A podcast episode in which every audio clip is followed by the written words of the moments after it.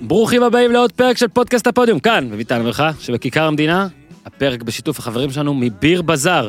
עמית, נראה לי לקחו לך את המיקרופון, אבל אני רוצה לספר לך שביר בזאר הוציאו מארזי ראש השנה. אתם מבינים? מארזי ראש השנה, מתנה מושלמת לראש השנה בשביל מי שבאמת אוהבים, ותכלס גם בשבילנו.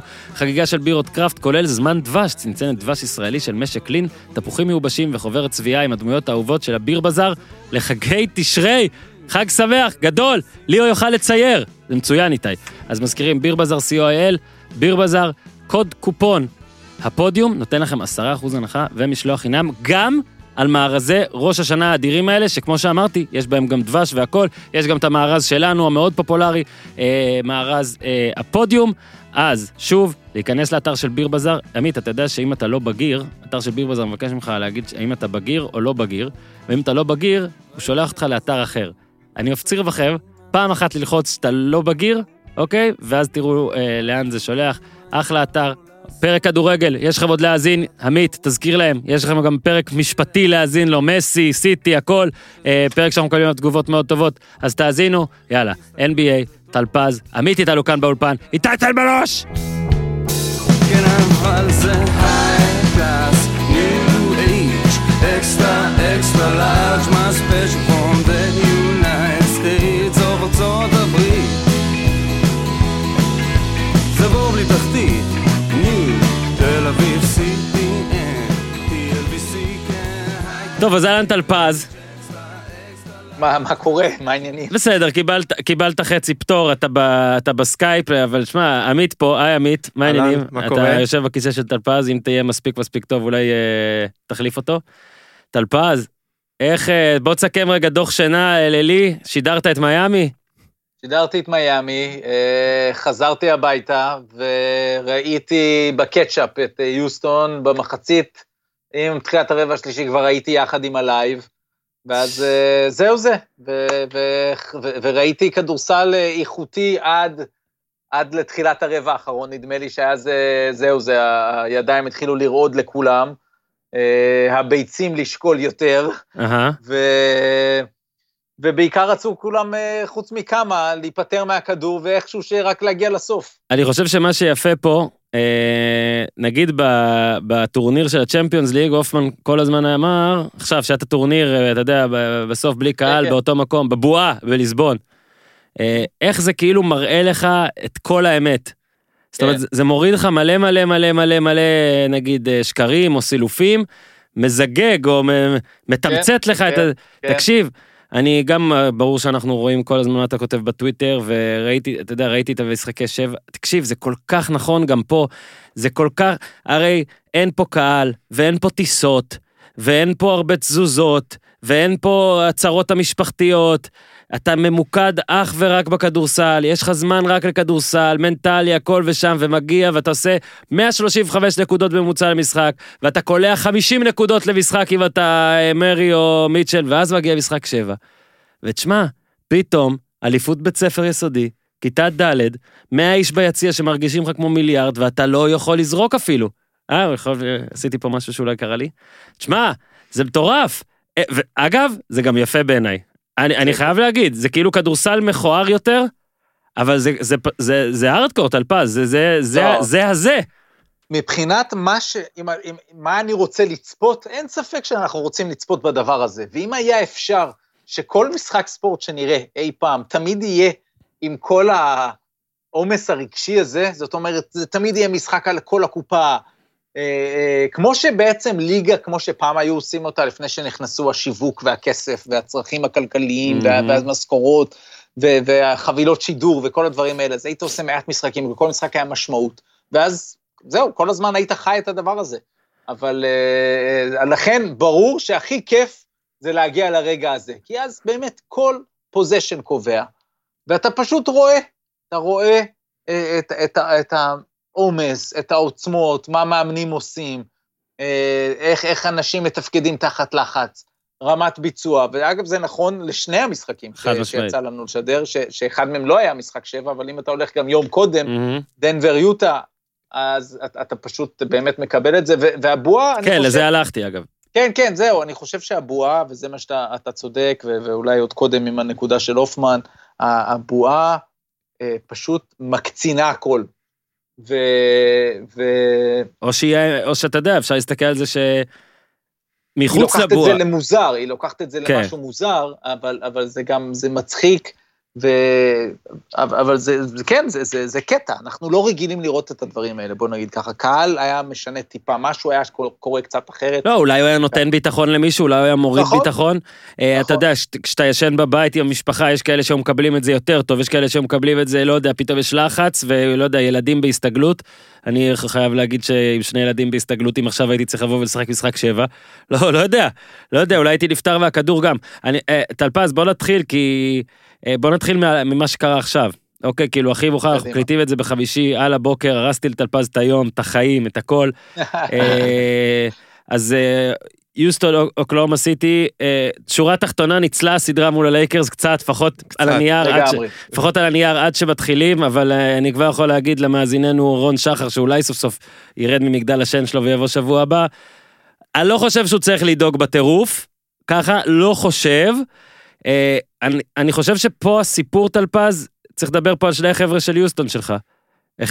אחד, בוא נתחיל מהארדן, יודע מה? אז הארדן במשחק אוף לגמרי, גם 1-9-3, אבל כל מעריץ הארדן, ואני חצי ביניהם, נראה לי קיבל וי גדול ליד ריבוע, שהיה ריק עד עכשיו, וזה דווקא לא בגלל מהלך התקפי. זה באמת מטורף, ששני המשחקים של הלילה הזה הסתיימו בעזרה של הכוכב הגדול של קבוצה. לגמרי. עזרה הגנתית.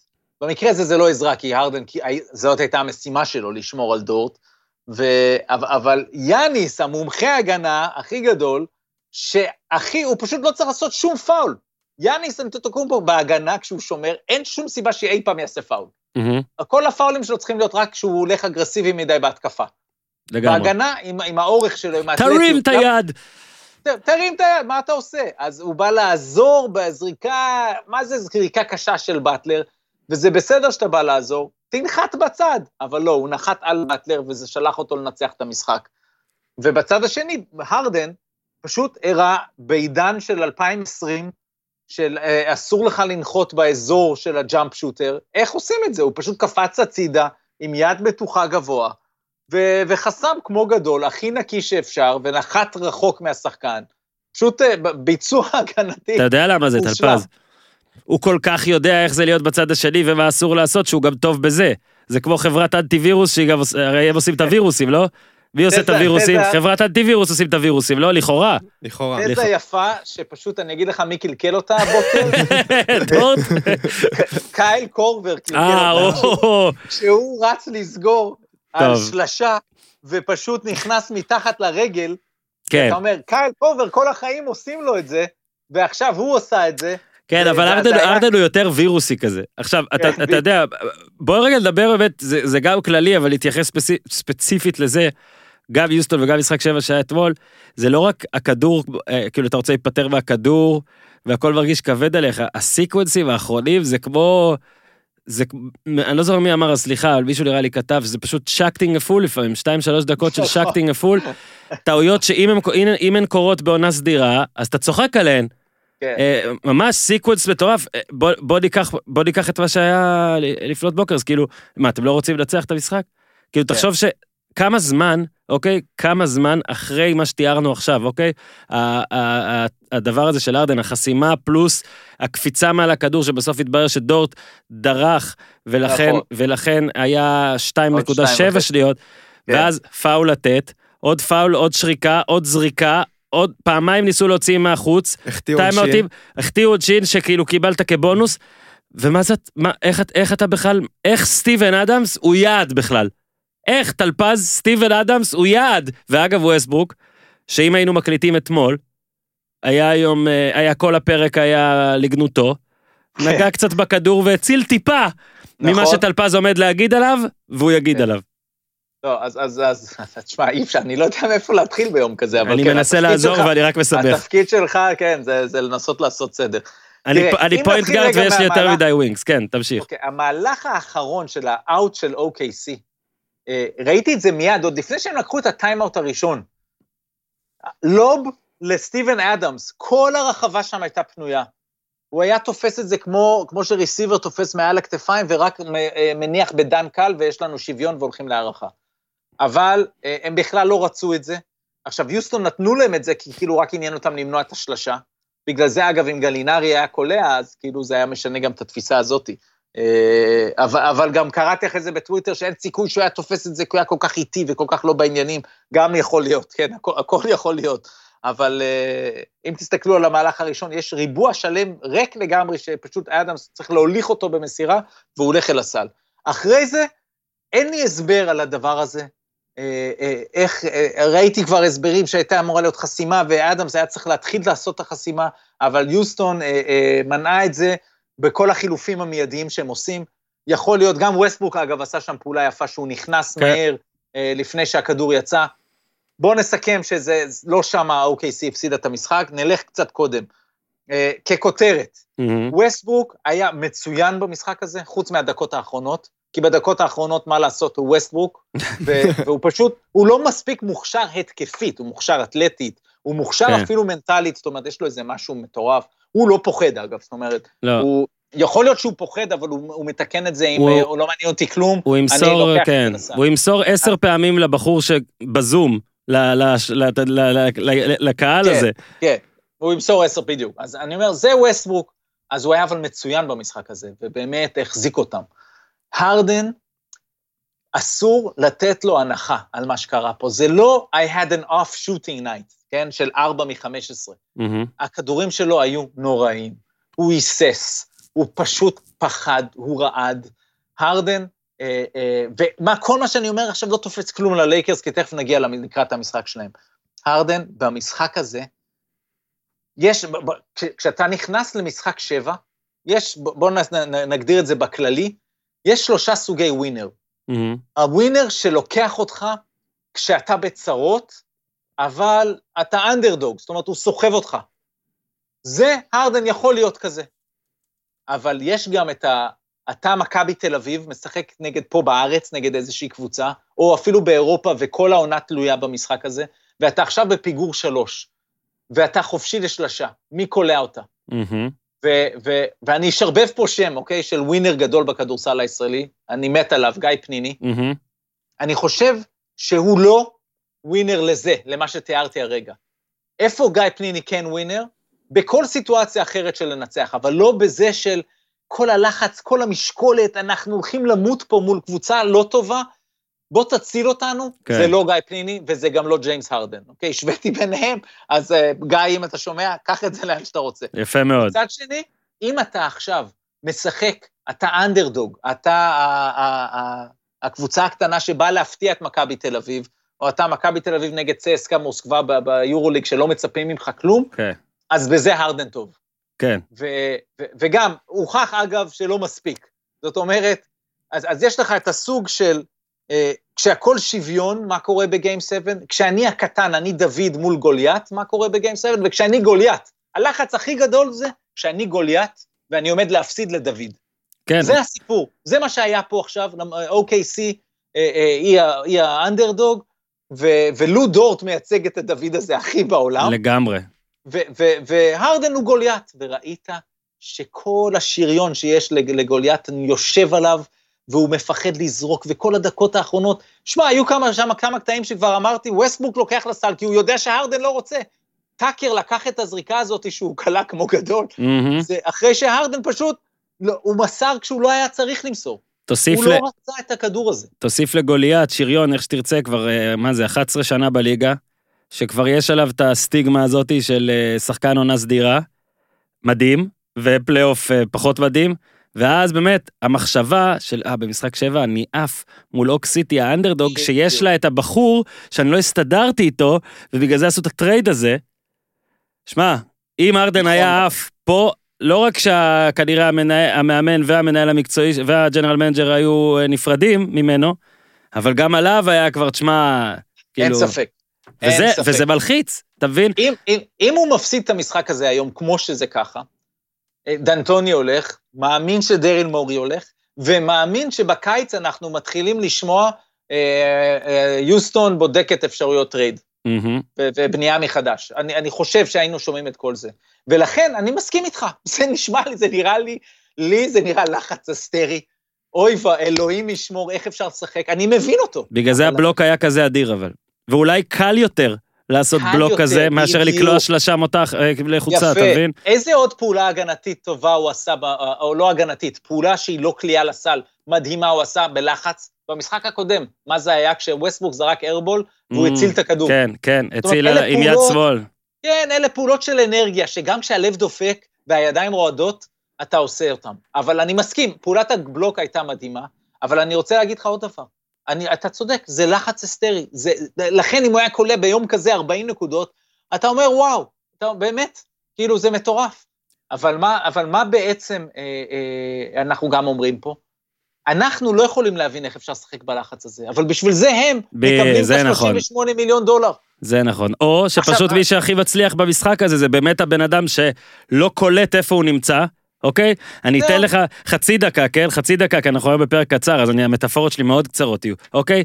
בהסתגלות, אוקיי? יש לי שני ילדים עכשיו בזה, אז הילדה בת השנה, היא נמצאת בגן, אוקיי? כאילו בגן חדש, פעם ראשונה שהיא הולכת לגן, אז אמרה לנו אתמול הרכזת, או זה, לא יודע, שאלה הרבה יותר קשה, מאשר הילדים האלה בני חצי שנה, 4 חודשים, שאתה פשוט בא ומניח אותם בתוך גן, ואין להם מושג מה קורה, אוקיי? זה דורט, אוקיי? דורט פשוט שוכב בגן, זוחל, לא בוכה, הכל בסדר, מה זה משנה שאמא שלי לא פה, יש פה גננות שאני לא מכיר, זה כיתה שאני לא מכיר, ילדים שאני לא מכיר, אבל הילדה שלי, בת שנה ו3 חודשים, גם ברוך השם, יש לה גודל של בייבי שק, יחסית לילדים ואחרים, היא באה והיא מודעת, והיא לא מסכימה שאני לא אשיב אותה שם, ואמא שלה לא תשיב אותה שם, וצרחות, אגב, בזמן שאנחנו מקליטים, שזה 1.5 שעה אחרי שהנחנו אותה שם, בראש שלי עדיין היא צורחת, כי היא, הוא יודעת איפה היא, היא הארדן, רק שמסופר, הארדן מסופר. עכשיו, באותו עניין, אגב, קריס פול עם כל המחמאות האדירות על משחק 6, זריקה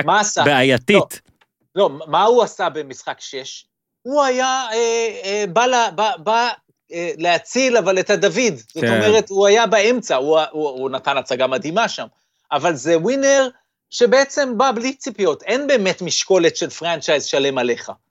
ומי אגב כן יודע לעשות את השלשה הזאת כשכל הפרנצ'ייז עליך? דריק שרפ. אוקיי? זה אין הרבה כאלה. בדיוק, אבל זה גם כשלא כל, כאילו שכבר אתה יודע שלא מצפים לך לכלום, הרי הסל הכי גדול של שרפ היה בדיוק במה שאתה מתאר. נכון. אף אחד לא... אגב, כשיש לך היסטוריה של כל המועדון תלויה בדבר הזה, כי יש לך את הפיינל פור, מי שזוכר, היה אחרי זה בארץ, כל השושלת שנפנתה שם, יכול להיות שהיא מתפרקת אם הוא לא שם את השושלת. זה לגמרי, לגמרי. בגלל זה, אני אומר, עכשיו, יש לך או ששרפ עשה את זה, כשהוא יודע את כל זה, ואז זה אולי דרגת הווינריות הכי גבוהה, או שלא היה לו מושג איפה הוא נמצא, כמו שפיני תמיד היה אומר על נייט הפמן, אין לו מושג פשוט איפה הוא נמצא. אז אני חושב, אלה דרגות שונות של ווינריות. ולהרדן אין את רובם. מה אני כן רוצה להגיד, אם אנחנו הולכים קדימה, צריך ללכת קדימה, שעכשיו הוא יבוא יותר רגוע. זאת אומרת, נכון, יש, כל הקבוצה הזאת יש לה ציפיות של אלופות, אבל בגלל הסמול בול, וכל הטריידים, אף אחד לא באמת חושב שיש להם סיכוי, והם יהיו אנדרדוג, ורוב הערכות אני חושב יהיו, ינו בין סוויפ ל5 משחקים. 5, 6, כן, 5. ואני חושב שהוא יבוא למשחק הבא, והוא יקלע טוב במשחק הבא. כן. זאת התחושה שלי. אם הם מנצחים זה את הראשון. אתה יודע, זה תמיד... כן, לא, אני אומר, ובעצם, כל יוסטון היא הקבוצה עם המנעד, יכולת הכי גבוה שיכול להיות. כשהם משחקים טוב, אז יש להם הגנה טובה, וכל הנמוכים שלהם, איך שכדור נכנס לאזור הצבע, פשוט יודעים לקחת את הכדור. שוב, אנחנו חייבים להתקדם. ב10 שניות, אני רק רוצה להגיד שכמובן, השחקן הכי טוב בעולם, קובינגטון, היה טוב גם הפעם. אוקיי, אפשר, אגב, הוא גם בגלל שעכשיו נמוכים כולם, הוא נראה ענק. שימו לב, קובינגטון בפילדלפיה, היה נראה כזה, הבחור המגניב כזה, קטנצ'יק וזה, כן. פתאום תשמע, הוא לפעמים לוקח ריבון ואומר, מה, מחתימו סנטר, ואז אתה מתקרב ורואה שזהו. אגב, דמיון מטורף לעומר אצילי בפנים. עמית, אתה תעשה מסך מפוצל, תזכור את זה, תראה שאתה צודק. רק לדרג רגע את מצטייני יוסטון היום, קובינגטון 1. יש. ארי גורדון 2, כמובן שבסוף הוא היה צריך לאבד את הכדור, כי הוא עדיין ארי גורדון. וגם הרגו אותו עם הפאול הזה שווה של התוקף, זה היה כזה רך, מסכן. נכון, אבל הוא בא היום, אחרי שהוא היה עם אחוזי דורט מה3, אבל עם ציפיות לא של דורט, כן.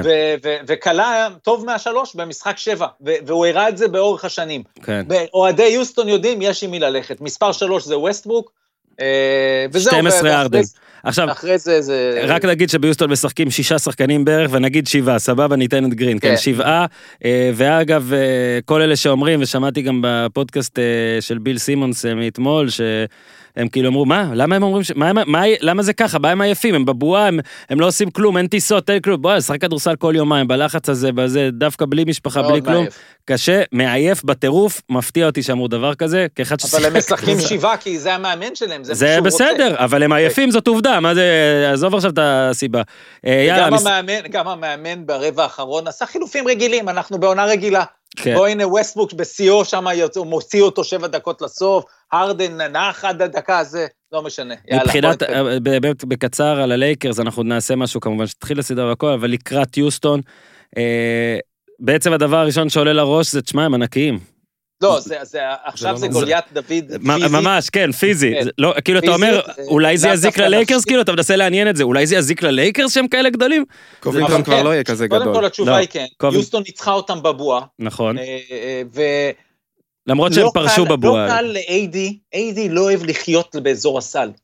למרות שבסדרה הזאת זה מה שהוא אמור לעשות. כן. הוא טוב בפוסט-אפים, אבל זה לא הדבר שלו.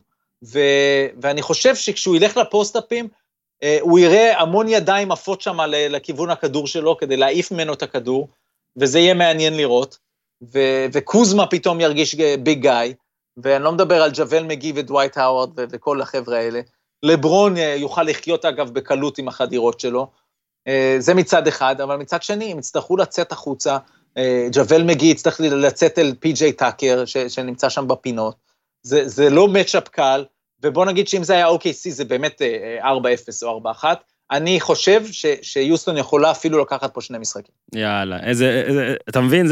אין לנו מתח פה, טוב, אולי ניתה. אולי ניתה, כן, 6 משחקים זה אופטימי.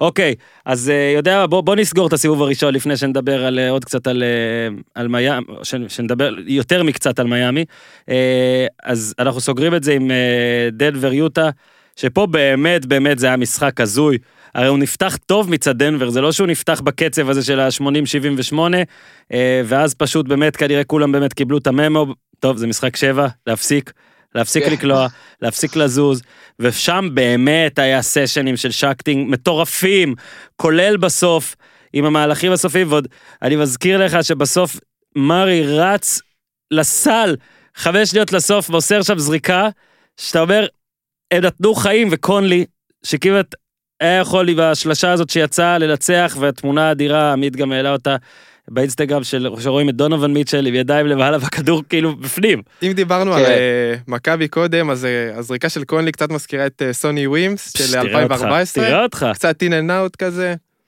יאללה, אז סיכום שלך של הסדרה, באמת זה היה כאילו 6 משחקים, אולסטאר, ומשחק שביעי, כך כתבתי בטוויטר, משחק שביעי, פלטנייקוס, אולימפיאקוס, אחרי שפוצץ פעמיים, ומחזירים את הקבוצות למגרש, כן?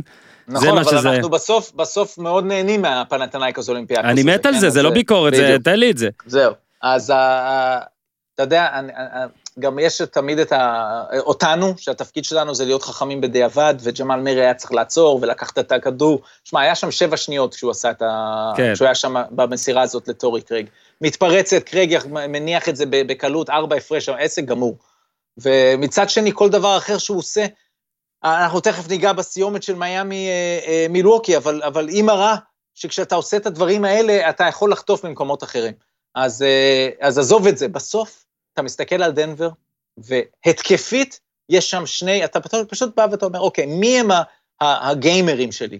אלה שיבואו וישחקו במשחק 7, והם מסוגלים לקלוע במשחק 7. יוקיץ' ודנבר, ג'מל מארי, ניקולה יוקיץ'. זהו, אתה יודע. כל השאר אתה לא סומך עליהם. לא על הריס, ולא על אף אחד אחר, גם פורטר ג'וניור היה טוב בחצי הראשון, ואז בהפסקה אמרו לו, זה גיים 7, הפסיק לפגוע. אז זה דנבר, ובקליפרס למשל, יש לא מעט כאלה, כן? אז סתם. אני חושב שהקליפרס בשבוע האחרון, נגיד מאז ההקלטה האחרונה שלנו ועד היום, הפכו קצת צברו פער בצמרת, של סוכנויות האימורים וסוכנויות הפודיום. אבל אתה יודע מה? אנחנו לא יודעים אם פול ג'ורג' הוא כזה, בוא נגיד ככה. אני יודע שהוא לא כזה. אתה יודע שהוא כזה. אני יודע, תקשיב. למשל, רג'י ג'קסון הוא בסוג של אלה שלא יודעים איפה הוא נמצא, אז הוא קולע, אבל הוא גם מחרב. נכון, אגב, זה יש את וייטרס וג'ר סמית, זו אותה קטגוריה כזאת של אנשים, זה סבבה, כאילו, הכל טוב. אגב, אולי שווה להביא כאלה מדי פעם, אתה יודע, אתה אומר... נכון, אגב, רג'י בניגוד לשניים אחרים גם משחק וגם קלה שלשות חשובות, אבל... קטגוריה תן שכל, אין זה, כן. מילה על יוטה רגע, בטח, בטח. תראה, קונלי בסוף אכזבה, אתה מסכם את כל העונה הזאת, הם הביאו אותו כדי לעזור, אחרי שהם הביאו את בוגדנוביץ', שכל אלה היו אמורים להיות הצוות שעוזר למיצ'ל. כן, בוגדנוביץ' חשוב להגיד שנפצע, ולך תדע מה קורה אם היה משחק. וכשאתה מסתכל על מי קולע ביוטה ברגעי השיא, זה רק מיצ'ל. כאילו גובר, אוקיי, הוא אוסף שאריות. כן, אבל מגיעות לגובר פה המון מחמאות, גם התקפיות על סוף המשחק. כשאף אחד לא זרק, אגב, כולל מיצ'ל שהחתיקה בסוף, גובר תמיד היה זה שאו מעז או עושה, כולל כמה מהלכים מאוד יפים שלו. מסכים. אז בסופו של דבר זה, נגיד, אנחנו אומרים גיימרים, אז ביוטה זה מיצ'ל, ונקרא לזה חצי גובר, כי זה לא עדיין מישהו שאתה יכול לתת לו כדור בהתקפה, ולהגיד, אוקיי, בוא תעשה סל, אבל הוא יעשה פעולות חיוביות, גם הגנתית, וגם הוא יכול לנצח משחק עם דברים מסוימים שהוא עושה, אבל זה היה אמור להיות גם בוגדנוביץ' לפחות. ולמשל למדנו שג'ו אינגלס, עם כל זה שאנחנו מתים עליו, והוא רכז והוא חכם, הוא פשוט לא שם אותם שם, ברגעים האלה הכי הכי קשים והכי לחוצים. וזהו, וקונלי זאת בעיה, אבל אני חושב שהדאגה הכי גדולה ביוטה צריכה להיות ממצב הרוח של מיצ'ל, כי כמה שנים, זאת אומרת, אוקיי, הוא עשה את הקפיצה העונה הזאת, ובפלייאוף הזה, אבל מצד שני, קראתי את כל התגובות שלו אחרי המשחק, והן היו סופר חיוביות, ואנחנו רק בהתחלה, טוב, אומרים שהוא יחתום על סופרמקס. בסדר, אז אם זה המצב, אז הם במצב טוב, ובוגדנוביץ' יהיה בריא בעונה הבאה, ויש שם סגל טוב, והם לא צריכים לדעתי לעשות בנייה יותר מדי מחדש, כי עם בוגדנוביץ' אין לי ספק שהם עוברים את הסדרה הזו לפחות. כן. לקראת דלבר קליפרס, אתה פחות אופטימי אפילו מיוסטון? לא, אני דווקא ככה, אני שמעתי הרבה שאומרים שזה 4-0 או 4-1, לא, אני חושב שדלבר יש לה עומק, יש לה כישרון, כשיהיה פחות לחץ עכשיו, היא תבוא גם מפחות לחץ לסדרה הזו, אני רואה אותם גם כן, כמו שדלס נתנה פייט לקליפרס, אני רואה אותם, אולי לא מסכנים את זהות המנצחת בסוף, אבל אני כן רואה אותם לוקחים שני משחקים גם. כן, וחייבים, כי אתה יודע, בכל זאת לא הקלטנו בשלושה משחקים האחרונים של הסדרה הזאת, אז אמנם המשחק האחרון היה מכוער וסקור נמוך, אבל המחמאות למארי ומיצ'ל על הסדרה הזאת, אי אפשר להחמיא מספיק, שניהם גם, שמה, זה היה פשוט אדיר, זה היה כאילו באמת כמו פוסטרים של WWF כבר, כאילו שאתה שם את שניהם אחד מול השני, ויודע זה מה שיקרה, ומארי שהיה נתן 50, 42, 50, נכון? משהו כזה, בשלושת המשחקים שחוץ ממשחק 7, שמה, יש במארי משהו שהוא גם, אני אפילו לא יודעת מי הוא מזכיר לי, זאת אומרת, הרבה פעמים אתה יודע, מישהו נותן משהו, והוא מזכיר לך איזה מישהו והכל, מארי כזה, לא יודע, הוא כזה מאוד שוטף כזה, אתה, כאילו זה נראה, לא 100% אסתטי, אבל לא יודע, פשוט יפה, פשוט, לא יודע, קשה לי אפילו להגדיר אותו, אבל יהיה ממש מעניין לראות לאן זה עוד יתפתח הדבר הזה. כשאתה משווה אותו רגע מהר למיצ'ל, מיצ'ל יש יתרון אתלטי, זאת אומרת, הוא מאוד חזק, ויש לו ידיים ארוכות. כן, הכל מסורטט יותר, אתה מבין מה אני אומר? מיצ'ל, יש לו מוטת ידיים ארוכה, ולכן הוא גם, הוא דנקר אדיר, ומרי, אתה מסתכל ואתה אומר, וואו, זאת אומרת, אין לו את הדבר הזה, ויש לו איזה משהו שהוא כן מנטלי ולב, וכמובן יש לו כלייה, ובן אדם מוכשר, הוא סקורר, אבל זה יותר יפה לראות את זה, כי הוא באמת מגיע לנקודות האלה. אצל מיצ'ל זה נראה מאוד בקלות הכל. נכון. והקליפרס רק דבר אחד, חשוב תמיד לציין, שאומנם טלפז לא ישן, אבל קוואי כן, הוא ישן עכשיו, הוא אפילו לא צריך לישון בטיסה, זאת אומרת, הוא ישן כאן, שם כפכפים, כל מיטה אמיתית, מיטה לג'יט, מיטה שלא זזה, לבד בחדר, שם כפכפים, ואופ יורד לאולם, זהו, זה כל מה שהוא צריך לעשות. ואתה יודע, עם הטירוף של לוקה, אגב, כמובן שהטירוף מוצדק, אנחנו עדי לוקה, ומרי, ומיצ'ל, כולם אחלה, ולוקה באמת מעליהם, אבל מעליו גם יש קוואי. צריך תמיד לזכור, שנגיד אתה לוקח את לוקה, ואז קוואי הוא לוקה גם בהגנה, אתה מבין? הוא הלוקה של ההגנה וההתקפה והכדורסל בכלל, ואני אגיד לך אפילו, סבבה, לברון, אין פה מה להגיד, אוקיי? אבל יש בקוואי את הדבר הזה, שתמיד צריך גם להזכיר ולזכור, כי הוא כזה פרסונה, כל כך שקט, כל כך לא מדבר, לפעמים באמת שוכחים שהוא קיים, אתה שוכח את השחקן הכי טוב בעולם לפעמים, זה מאוד נדיר, אתה לא לפעמים, אתה עושה פודקאסט על כדורגל עולמי, אתה לא פתאום שוכח שיש את מסי, נכון? את קוואי אפשר לשכוח לפעמים, ואז הוא בא ונותן לך רבע רביעי, כמו אז, כמו המשחק האחרון, שמע, צריך לזכור את קוואי, למרות שהוא ישן, והקליפר זה התחזית שלנו, שהם יעברו את דנבר, אבל טלפז אומר שלא בקלות מטריפה, האומנם? כן, בוא נלך עם זה. בוא נתקדם, אז כן, אז בוא נגיע למה שהיה בלילה, ששידרת, לפני לפנות בוקר.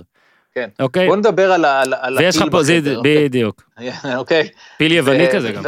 פיל יווני, שאנחנו מדברים עליו כבר שנה וחצי על הנושא הזה, אוקיי? כי זה התחיל מהפלייאוף של העונה שעברה, שזה בעצם הפלייאוף הראשון שהוא מגיע כשהוא MVP, באמת טופ בליגה, ולקחו שני משחקים מטורונטו, וקיבלו שטוזה רביעה אחרי זה, שהוא בעצם מחזיקים אותו. זאת אומרת, חלק מהמשחקים בינוניים, חלק מהמשחקים רק טובים, אבל אין לו שום יכולת to take over, אין לו שום יכולת להגיד, זה עליי.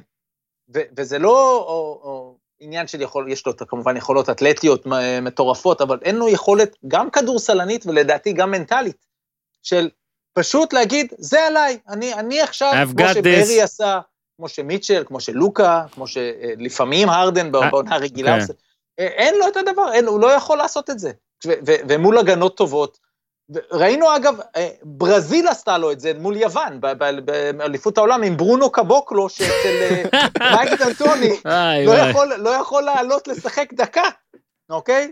דקה, והוא יכול להיות הגבוה שלו שחוסם וקולע שלשות, הוא אפילו לא בודק את זה. וזה אותו ברונו קבלוק שפשוט עצר אותו, הוא היה חלק מהחבר'ה שעצרו אותו בגביע העולמי. ויאניס, יש לו שם בעיה, שהיא בעיה גם מנטלית, וגם בעיה של כישורי הכדורסל שלו נכון להיום, וקבוצות טובות פשוט עוצרות את זה, וזהו, ומילווקי תקוע. רק ששמע, הוא עשה 29 ו-14, ובאמת זה לא רק הספרים, ואגב, גם 10 מ-18 והשדה, זה לא שהיה לו איזה אוף נייט. לא, זה המשחק, לדעתי, כמעט הכי טוב שהוא יכול לייצר בפלייאוף. וזה בדיוק מה שמדאיג, גם כי אתה אומר, טוב, זה לא שהוא ממש מחתים עליה הכל, לפעמים אתה אומר, צריך לקחת את זה, ואגב, נגיד לוקה, משתלט על משחקים, מי שהיה פה, אגב, ברבע שלישי, לדעתי, זה המידלטון, או תחילת רביעי, שכן עשה קו הסלים רצוף, ותשמע, 2-0, ביתיות, לא? גנבו להם את הביתיות. אני חושב שעל שנה שלמה מגיע, ואנשים שולחים לנו הודעות על זה, ותמיד לא יוצא והכל, מגיע לנו לפרגן ולדבר על מיאמי. ויש לא מעט דברים להגיד, עכשיו, עזוב את זה שאתמול, אם אני לא טועה, ראיתי גם בטוויטר, אתמול זה היה 25 שנה לטרייד, שפט ריילי עבר בטרייד למיאמי, הרי הוא עבר לא בטרייד, ואז שימו שהיה טמפרינג, ואז עשו סיבוב ראשון לדעתי, כן, בחירת סיבוב ראשון, ועוד $1,000,000 קש, משהו כזה, וצריך להגיד שאתה יודע, מיאמי הרי הייתה קבוצת אקספנשן כזאת חדשה וזה, והיא הפכה לממש ממש בחירה, ואיך היא מנוהלת, ואיזה יופי, אני מסתכל, אתה יודע, אין להם כמעט התרסקויות כאלה, אתה יודע, זה כזה, הם איכשהו תמיד שומרים על המים, אני חושב שספולסטרה הוא underrated ענק, מה שהוא עושה שם, אתמול למשל גם, אתה יודע, בבנייה של הקבוצה, ואגב טלפז, דיברת על שחקנים שלוקחים שזה חשוב, אז אמנם זה לא Game 7, אבל זה כן חשוב, ברבע הרביעי קלעו סלים חשובים במיאמי, כן, אגב אמרנו שיאניס היה קצת זה, אז במיאמי, טיילר הירו, דנקן פרגוסון, קראודר, דריק ג'ונס, אוליניק, אוקיי, אלה קלעו סלים חשובים ברבע הרביעי. אתה יודע שאמרת עכשיו דנקן פרגוסון, ולא דנקן רובינסון. נו, אתה מבין, אתה מבין. אבל אני לא מאשים אותך, אתה יודע למה? כי אתה לא ישן. אגב. אתה לא כמו קוואי. אני אתפלא. מה עושה? הוא ישן, הוא יורד מהמיטה, נכנס לכפכפים, מישהו מביא לו את הנתיק עם הנעליים לאולם, וזהו זה. אגב, הדבר המצחיק הוא שכתוב לי השם מול העיניים, ועדיין טעיתי. כן, הקראתי את זה מרשימה. כן? אז דנקן רובינסון, גם עמית שלח לי בבוקר, שנתן כבר טרשטוק, לא? מה אמר על יאניס עמית? ג'פרסון, לא. מי אמר אז? ג'פרסון? לא. ריצ'רד ג'פרסון כפרשן, צייץ, בבקשה עמית. עכשיו אני מבין. אז אוקיי, הנה, יש לי את זה בוואטסאפ. אז כן, אז צייץ שיאניס, הוא צריך להיות המספר 2 של הקבוצה, הנה, אתה מבין? אז טוב, רק אלכס פרגוסון לא... יש לו אופציה בקיץ. תשמע, זה... אבל רגע, אני רוצה להגיד משהו, אני חושב שקודם כל, להגיד על מישהו שהוא סקוטי פיפן, זה לא רע, זה בסדר. זה להיות מספר 2 בארגון, בקבוצה, סופר, אתה יודע, שהיא בטופ של הטופ, זה אחלה דבר. אוקיי. ומאוד יכול להיות, אגב, שזה מאוד נכון לגבי יאניס, שהוא צריך להיות ליד איזשהו כוכב התקפי, שהוא יהיה הבוס, שהוא יהיה טייקינג אובר, ואז יאניס יצטרך ללמוד איך, כשהוא עוזר בהגנה, כמו שהוא עשה פה, כי במשחק הזה, עוד פעם, רצף של טעויות, גם של בטלר ושל מיאמי, משהו הזוי, כן, איך זה הגיע למצב הזה, אבל בואו נתעכב על זה שנייה, 6 הפרש, 19 שניות לסוף, מה עכשיו יגיד לך כל אחד, שאתה חייב לעשות? אגב, שקתי לפול, ואז היה בדיוק מה-6 הפרש. כן, 6 הפרש, 19 שניות לסוף, אתה תגיד ככה, אני חייב שלשה תוך 3 שניות, מיד לעשות פאול, לקוות שהם יחטיאו פעמיים, ואז עוד שלשה, וזה הנס, ככה אני עושה נס. אבל לפעמים לקחת את מה שיש יותר טוב. הם לקחו את הדנק הקל שהיה שם, אז זה בתוך 4.5 שניות עשו 2, ואז שמרו כמו בספר שהמאמן אומר, תן כמה שניות, תנסה לעשות טראפ, רק אז תעשה פאול. ואז בטלר עשה את הטעות, חטפו את הכדור, עשו מזה סל, פתאום זה רק -2. עכשיו הם במוד של בוא נעשה פאול, הייתה החטאה בצד השני, ורק ב-3. ואז כמובן הייתה השלשה הזו של מידלטון, עם הפאול המעורר מחלוקת הזה של דרגיץ', אבל אני אומר רק, בואו נזכור את זה, כשאנחנו כאילו מיד אומרים, בואו נעשה פאול, נשלח אותו לקו, לא, אתה עושה פאול, אתה שולח לקו, אתה מבטיח נקודות. לפעמים הכי טוב זה לשחק הגנה, רוב הזמן אחוזים אגב, אומרים שהכי טוב זה פשוט לשחק הגנה. אז סתם משהו לזכור לכולם שאומרים, בטוח שצריך לעשות, אין בטוח פה גם בדבר הזה, אין משהו אחד נכון. לא, גם, אתה יודע, הכל התחיל שם מבטלר, זה באמת, מאלה לאבד את הכדור, אבל הוא אשכרה בישל, אשכרה לתת אסיסט שם. עכשיו, אני רוצה להגיד משהו, אני חושב שהסדרה לא גמורה. לא. פתאום היו בקיאים, דווקא בפסון של מיאמי. כי הסוף הזה קצת... לא, זה לא רק הסוף הזה, כל הרבע האחרון, אני חייב להגיד לכם, זה תחושת בטן שלי, משהו מוזר קרה שם. דרגיץ' שהיה מדהים בחצי הראשון, פתאום הוא היסס, כאילו מישהו אמר לו, תקשיב, זה לא הזמן שלך עכשיו, וגם בדקות שבטלר היה לספסל, וזה כן אמור להיות דרגיץ', היה לו פתאום איזה מין היסוס, אבל אתה יודע מה, לא מודאג על דרגיץ', הוא יבוא חזק למשחק הבא, אבל אני אומר, זה נורת הזרה הראשונה. נורת הזרה שנייה, משהו היה מוזר בג'ימי בטלר במשחק הזה. כן, 13 נקודות, 3 מ-8 מהשדה. אבל הוא לא זרק בכלל, ובכל הרבע האחרון, שכאילו זה בטלר טיים, עכשיו, היה לו ראיון לפני תחילת המשחק, שהוא אמר, it's not about me, ובניגוד כשהארדן אומר את זה, אתה יודע שהוא לא מתכוון. בטלר, הוא באמת איש קבוצתי במהות שלו. אבל בא המשחק הקודם, והוא פתאום היה הראה שהוא אלפה דוג, והנה, הרבע האחרון, אמרתי לחבר'ה שאני לא הולך למסור להם, והוא באמת קבר אחד אחרי השני, היה מדהים, ופתאום, אבל אתה לא יכול ללכת להפוך לגמרי. אז שמרת את הכוחות, כולנו חיכינו שברבע האחרון, הוא לא לקח שום דבר, ואני חושב שיש שם איזה משהו, אני לא יודע מה ההסבר לזה. והסיומת הזאת נותנת למילווקי משהו, בכל זאת, יאניס הראה שהוא כן יכול לקלוע מהקו בלחץ של פלייאוף, שוב, הוא החטיא את 2 האחרונות, אבל הוא היה 9 מ-13 מהקו, זה בסדר גמור, וכן הוא מצא כמה דרכים להגיע לסל, אני חושב שעוד יש להם צ'אנס, מי שמאוד מאכזב אבל במילווקי, זה המאמן, מייק בודנהולזר, שיותר ויותר אנחנו רואים שהוא מאמן קלאסי לעונה רגילה, לא ראינו, תקשיב, אנחנו לבד יושבים פה ומדברים על הבעיה הזאת של מה התקפת מילווקי עושה ברגעים משמעותיים בפלייאוף, ואין שום הבדל בין ההתקפה של העונה הזו לעונה שעברה, זאת אומרת, מה עשיתם שנה וכמה חודשים? כן, זה בדיוק זה אגב, דיברנו על זה לפני, שזה מה שאנחנו צריכים לראות, אני אגיד לך את האמת לגבי ההמשך, אני כמוך, חושב זה עוד לא גמור, כשחשבתי שרובינסון הוא זה שאמר על יאניס ופיפן, אז הייתי אולי טיפה יותר אופטימי שיהיה פה מהפך, אבל עכשיו זה לא טרשטוק, אז בסדר, נו, נראה, אולי, אלא אם כן יאניס ירצה לפרשן יום אחד, ואז הוא, אוקיי, צריכים לעבור הלאה, אז בוסטון, אני אספר פה שעמית לפני כמה ימים, אומר לי, תקשיב, סומך עליך, יש לך בסדר, אתה בסדר באימורים, אני צריך סדרה אחת, איך זה עמית? לנצח, ואז אתה מנצח את כל התחרות שלכם, לא? משהו כזה? כן, בדיוק. ומה הסדרה הייתה? בוסטון טורונטו. אמרת לי, בי לוקחת. ומה אמרתי לך? טורונטו. יפה, 2-0 לבוסטון. אבל לפחות פגעת בטייטום עד עכשיו. נכון, אמרתי שטייטום... למרות שאני אמרתי את זה, ואתה אמרת אולי סייקה... לא, לא, אבל אמרתי לך בסוף, גם אם אתה הולך טורונטו, לך על טייטום. אבל חכה, טורונטו עוד לא הפסידה, אל תפקפק. אני חייב להגיד לך שני דברים על בוסטון. קודם כל, באמת הם היחידים כמו שזה, שיש להם שלושה עכשיו, נשארו עם שלושה רציניים, ביג 3, אבל יש להם גם את סמארט. סמארט, תקשיב, אני, אתה יודע, כמו שאני אוהב את קווינגטון ואת השחקנים האלה, איזה כיף שיש לך בקבוצה דבר כזה. איזה כיף שיש לך בקבוצה דבר כזה, אגב, שלחו את רוזיר נגיד ואותו לא, אבל אתה יודע, בן אדם פתאום, עזוב שהוא כל הזמן הסלים וקופץ על הרצפה ועושה מהלכים שאף אחד לא רוצה, הוא גם מסוגל פתאום, כשזה חשוב לבוא ולדפוק 5, לא 1, לא 2, לא 3, איך אומר לברון, 5 שלשות, אדיר סמארט. לגמרי, לגמרי, אני מסכים איתך, סמארט זה כזה סוג זה, אם אנחנו כבר בתוך כל האלגוריות שיש לנו היום, אז זה כמו דרק שרפ כזה. דרק שרפ הוא שני דברים כבר היום. הוא הרול פלייר, אבל הוא באמת מוכיח שהוא הרבה יותר מרול פלייר, כי הוא נהיה קלה שלשות לא רע בכלל, אנחנו כבר לא מופתעים כשהוא לוקח שלושה וזה נכנס. בתחילת הקריירה שלו בבוסטון, כן היינו מופתעים.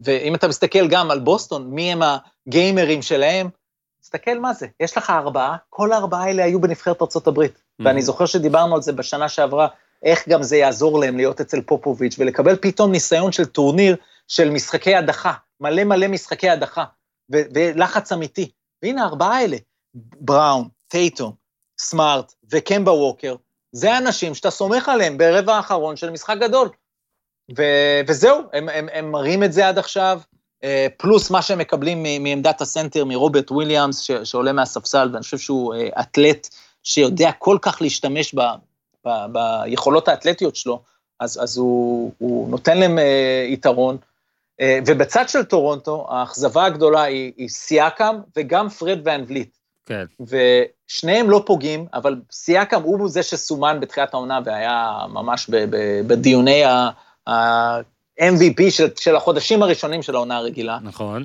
ופשוט אין לו מצ'אפ טוב מול השומרים האלה, מול הגובה הזה האתלטי שיש לבוסטון.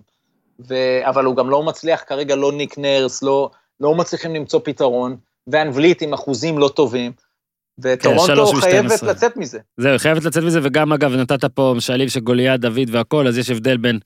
לעשות זה נגד כל העולם, אגב, כולל השנה, זאת אומרת שכבר זלזלת, כולנו זלזלנו, חשבנו שזה לא יהיה זה, וזה כן היה זה, פתאום עכשיו, יש קצת ציפיות, יש ציפיות מול בוסטון והכל, שוב, גם את הסדרה הזאת לא הייתי גומר בכלל, בפלייאוף הזה, ובשנה הזאת, ב-2020, לא הייתי גומר כמעט שום דבר, חוץ מאת הלייקר זה, שאפשר לנסות לנחס את רון שחר, אבל, חוץ מזה לא, אז נמשיך לעקוב, וכמובן שזה היה פרק בזק, בעקבות כמה אירועים, ואנחנו בשבוע הבא נעשה משהו יותר מקיף, יהיו גם נשאר עם, כאילו זהו, תם הסיבוב הראשון למעשה, טלפזיניו. אנחנו עכשיו זהו, אנחנו עכשיו על מעט משחקים כל לילה, זה מבאס. נכון, אבל עדיין קשה לנו, זאת אומרת, אנחנו עדיין... לא נפסיק להתלונן, לא נפסיק להתלונן, זה לא, אז בסדר. טוב, טלפז. כי תחשוב, יש לך כל לילה שני משחקים משמעותיים, זה קשה, אתה מבין? זה עדיין... כן, אתה צריך לבוא, אתה צריך לתת את ה-A-game שלך, אתה מבין? עכשיו, אני גם באמת, מה שקשה לי, אם אני אשתף ובזה נסיים איתי כבר רוצה לרצוח אותי, זה ששני הילדים שכרגע לא אוהבים ספורט, אני נכשלתי בשנתיים הראשונות, והם מבקשים אני להעביר, אז אני מנסה לעשות טריקים כזה, נגיד, אני מתעורר בלילה, דוחף לך את הטלפון, דברים נוראים, ואני יודע שאשתי לא מאזינה לפודקאסט הזה, ובטח שלא תגיע לכאן, ולכן אני יכול לשתף אתכם, אני מתנצל, מסכים זה רע, אבל אני לא יכול לא לראות. אז אני שם להם כזה, איזה משהו הולנדי ביוטיוב, בטלפון שלי. יש פסיקת רב. נו, זה רואים את היוחמן שם בפרסומת. כן. בספורט, באמצע הלילה, אתה יכול לתת להם, חוץ מסמים, וכאילו בעיה, אתה יודע, אסור סמים? אסור סמים. פאק. חוץ מזה, אתה יכול. זהו, העיקר שתוכל לראות את זה. מותר לך. זה, הבן שלי כבר יודע לעשות סקיפ אד ביוטיוב, נראה לי הגזמתי. טוב, בסדר, טלפז, תודה רבה על סיקור הבזק. לך לישון קצת. עמית, תודה רבה גם לך. איתי, תודה רבה גם לך. לא לשכוח שיש תחרות של סולמייט, ואתה צריך להעלות תמונה של הכלבה שלך, ואיזה שחקן כדורגל עם מזכירה. הבעיה שלך תהיה שאתה מכיר יותר כלבים מאשר שחקני כדורגל בעולם. עד כאן להפעל, תעשו טוב.